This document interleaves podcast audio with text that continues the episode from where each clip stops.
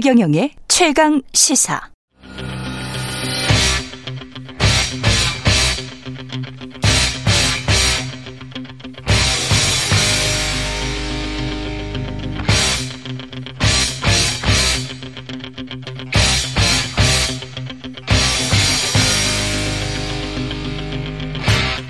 네, 답답한 정치 이슈를 팍팍 때려보는 시간입니다. 정치펀치. 김재원 국민의힘 전 최고위원 나오셨습니다. 안녕하세요. 안녕하세요. 예. 아, 국민의힘 이야기, 뭐, 성남 FC 민주당 이야기 하기 전에 그 북한 저렇게 무인 드론 비슷한 거 무인기 저렇게 계속 날리고 그러는데 좀 군 대응은 좀, 좀 약간 갑갑합니다. 좀 약간 불안해요. 그러게요. 이제 예. 어, 무인기, 뭐 2미터도 되지 않는 무인기, 그, 음. 이제 전장이 2미터가 되지 않는 소형 그 무인기인데. 그렇죠. 이게 이제 다섯 대가 그 DMZ를 예. 넘어와서 뭐 한 대는 은평구까지 돌아다니고 나머지 네 대는 파주부터 시작해서 서울 북부까지 왔다는 예, 거 아니에요? 강화도까지 돌아다니고 예. 이렇게 했는데 문제는 어 사격을 하고 음. 어 사격을 하고도 결국은 한 대도 격추시키지 못하고 한 100발 사격했다는 예, 이것을 사실 뭐 100발이라고 하지만 조준 사격을 했을 거 아니겠어요? 그렇겠죠. 예, 그냥 네. 뭐 어디 저 적기가 네. 침투해 오기 때문에 어 무차별 사격을 하는 것도 아니고 조준 음. 사격을 했는데 어그 포획하지 못하고 음. 북으로 돌려 보내거나 또는 뭐 어, 흔적이 어디 없어졌다. 있는지, 어디 뭐. 있는지 지금 모르는 거죠. 그런 네. 상황이 되었는데 솔직히 말씀드려서 이게 뭐 안보 불안이라기보다는 군 대응이 과연 음. 어 적절한가? 지난번에는 현무 미사일을 뭐 동해안으로 발사했다는데 서쪽으로 떨어지길 않나. 이번에도 경공격기가 사실 이륙하자마자 추락하고 예.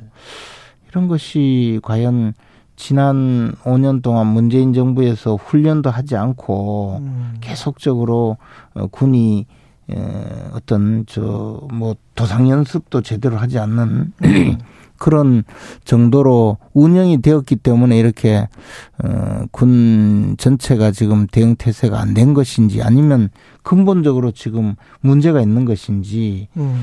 어 이런 것을 한번 생각을 해봐야 되지 않을까. 예. 지금 뭐 북한의 미 어, 무인기가 뭐 천대가 넘는다는 거 아니겠어요? 그렇죠. 볼때처럼 넘어와서 네. 사실 자폭 공격이라도 뭐 어떡할 건지 음.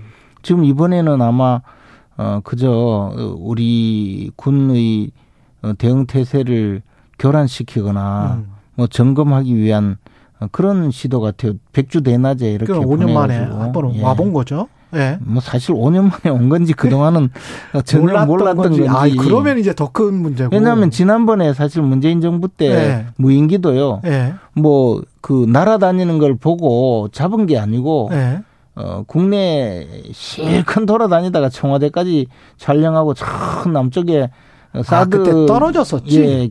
사드 기지까지 촬영하고 돌아가다가 떨어진 거예요. 맞아, 맞아. 그때 떨어졌었어요. 그래서 네. 지금 뭐 뭐 무슨 일이 벌어졌는지 알 수가 없는 거죠. 다만 이 한 대를 포획을 하면 음. 어디 항적 궤도를 찾을 수가 있고 그렇겠네. 무슨 정보가 들어 있는지 이 그 무인기를 만드는데 부속은 어떤 게 사용되었는지 수준이 그 기술 수준이 어느 정도인지 알 수 있는데 원격 조정이 가능한지 어느 정도 가능한지 그것도 궁금합니다. 사실은 원격 조정을 할 수 있으니까 지금 돌아갔겠지. 돌아가든지 돌아... 네, 뭐 예. 거기다가 네. 솔직히 네. 말씀드려서 이게 지금 어, 조종사가 타고 있는 비행체가 아니잖아요. 그렇죠. 북한에서 이 조정을 하면서 음. 우리 저 영공을 돌아다녔는데 그러면 조준 사격을 한다면 네. 이 무인기가 사격하고 있는 저 어떤 지역을 피해 다닌 것이 아니잖아요. 북한에서 이 대공 사격을 하는 걸 알 수가 없지 않습니까? 그렇겠죠. 그러니까 사실 사격 실력도 제가 공군의 사, 격 실력 예. 그렇죠. 제가 좀 걱정스럽습니다. 예. 탑건 예. 톰 크루즈가 필요할지도 모르겠습니다. 그 민주당 이야기부터 해 보겠습니다. 성남 FC 관련해서 이제 그 출석하겠다. 근데 좀 조율을 하자 날짜 아 형식 뭐 이렇게 이야기를 하고 있는데요. 아까 김우겸 대변인은 당당하게 대응하는 것이다. 이렇게 이야기를 하고요. 어떻게 보세요? 제가 음. 전부터 말씀드렸는데 네. 당당하게 대응하겠다. 뭐 네. 어, 내가 무섭냐 뭐 이렇게 주장하시지만 네. 그 이재명 대표의 얼굴에 보면 정말 어. 그 무섭다. 겁에 질려 있는 표정이거든요. 겁, 그리고 겁에 질려 있다. 예, 예. 왜냐하면 이재명 대표께서도 이 변호사이잖아요. 그래서 지금 어떤 수사 과정에서 음. 어떤 증거가 어떻게 드러나고 있고 그것이 자신에게 미칠 앞으로 사법적 판단이 어떻게 될지는 대강 짐작은 할 거예요. 그렇겠죠. 예, 이것은 이재명 대표께서 아무리 음. 큰 소리를 쳐도 예. 어, 객관적인 증거 관계는 굉장히 분명하게 드러나고 있다고 봐요. 음. 그런데 어, 대외적으로는 뭐, 오히려 큰 소리를 쳐가면서 내가 그렇게 두렵냐, 당당하게 대응, 대응하겠다라고, 어, 하고는 있는데, 그러니 이제, 어, 아예 출석을 하지 않겠다고 하면 굉장히, 음. 이, 뭐가 잘못해서 출석을 못 하느냐, 이런 이야기가 나올 테니까, 음. 어, 당당하게 대응하겠다 하는데, 서면 조사 이야기도 나오는 걸 보면 사실상, 음. 검찰 수사에 따라서 질문에 대한 답변을 할 의사는 별로 없는 것 같아요. 음. 아마 검찰에 출석하더라도 어그 검사의 그 수사 과정에 음. 어, 적극적으로 대응하지 않고 뭐 엉뚱한 이 이야기만 하다가 나올 가능성이 많다고 봐요. 과거 한명숙 총리는 가서 처음부터 끝까지 묵비권만 행사하고 나왔거든요. 예. 도대체 묵비권이라는 것은 뭔가 자신이 어떤 말을 했을 때 부, 그 자신에게 불리한 증거로 사용될까봐 두려워서 하는 말이잖아요. 예. 근데 돈을 안 받았다면 적극적으로 해명할 수 있는데 묵비권을 행사한 것 자체가 음. 벌써 의아했거든요. 아마 이재명 대표도 그에 준하는 반응을 보이지 않을까. 즉, 꼭 묵비권을 행사한다기보다는 음.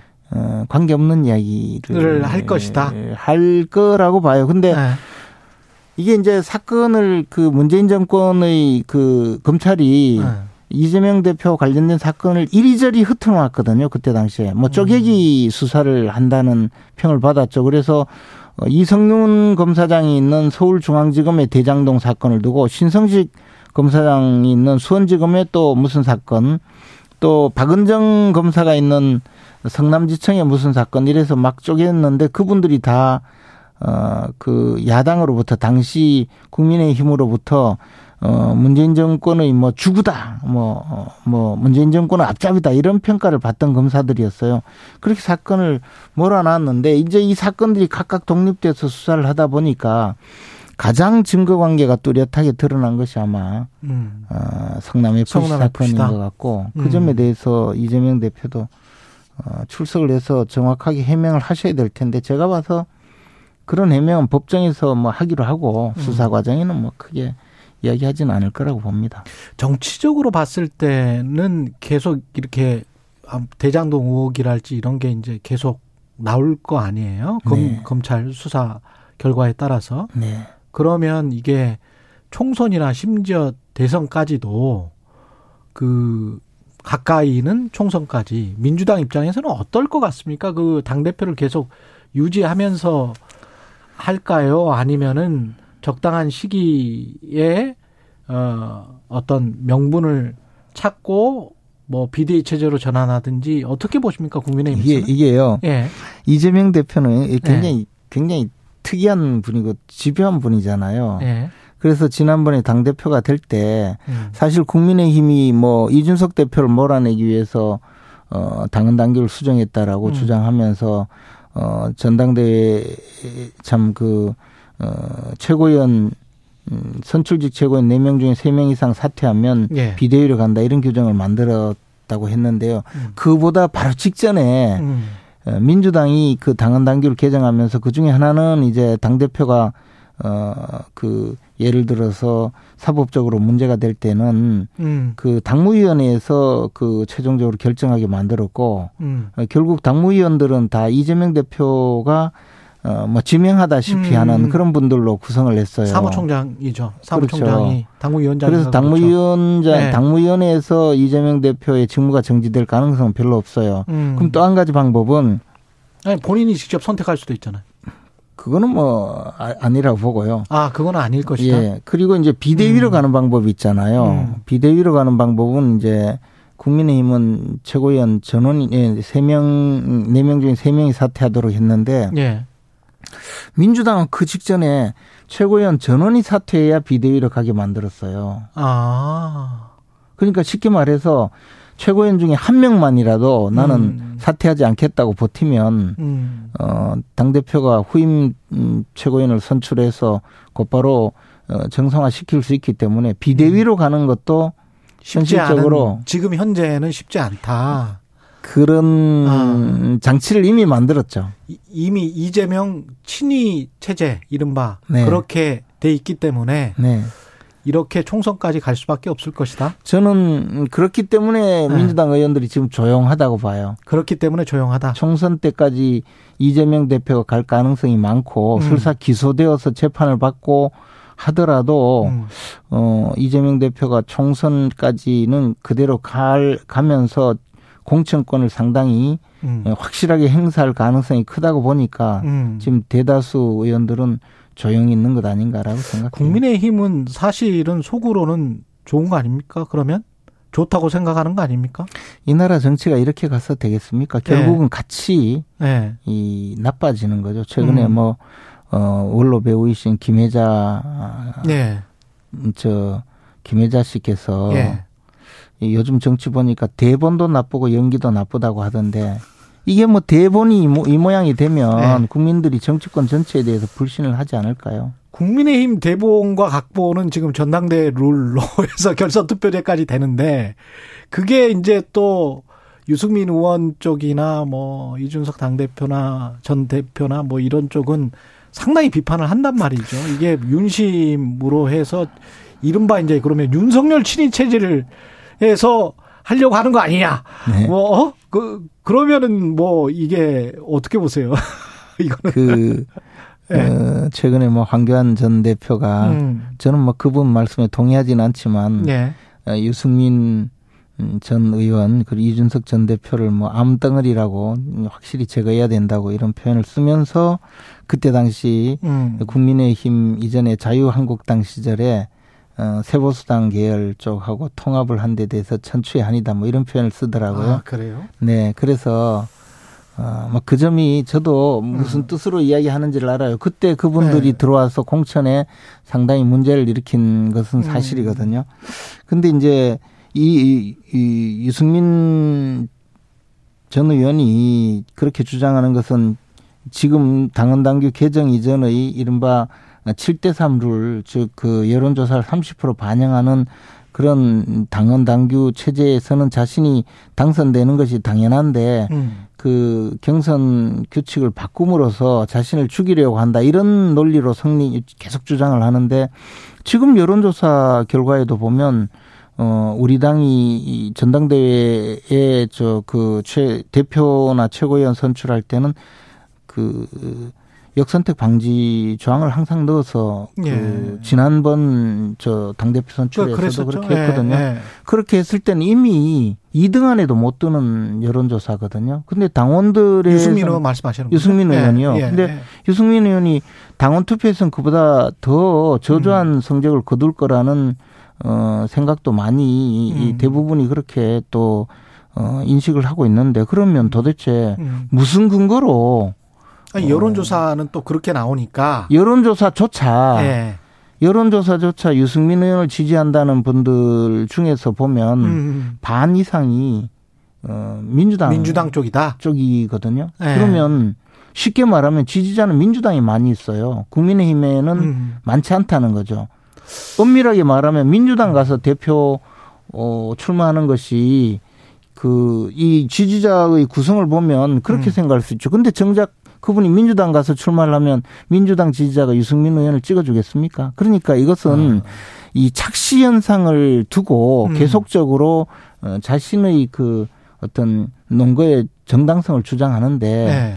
저는 언론에서도 이런 부분에 대해서 조금만 저 주목을 하면 음.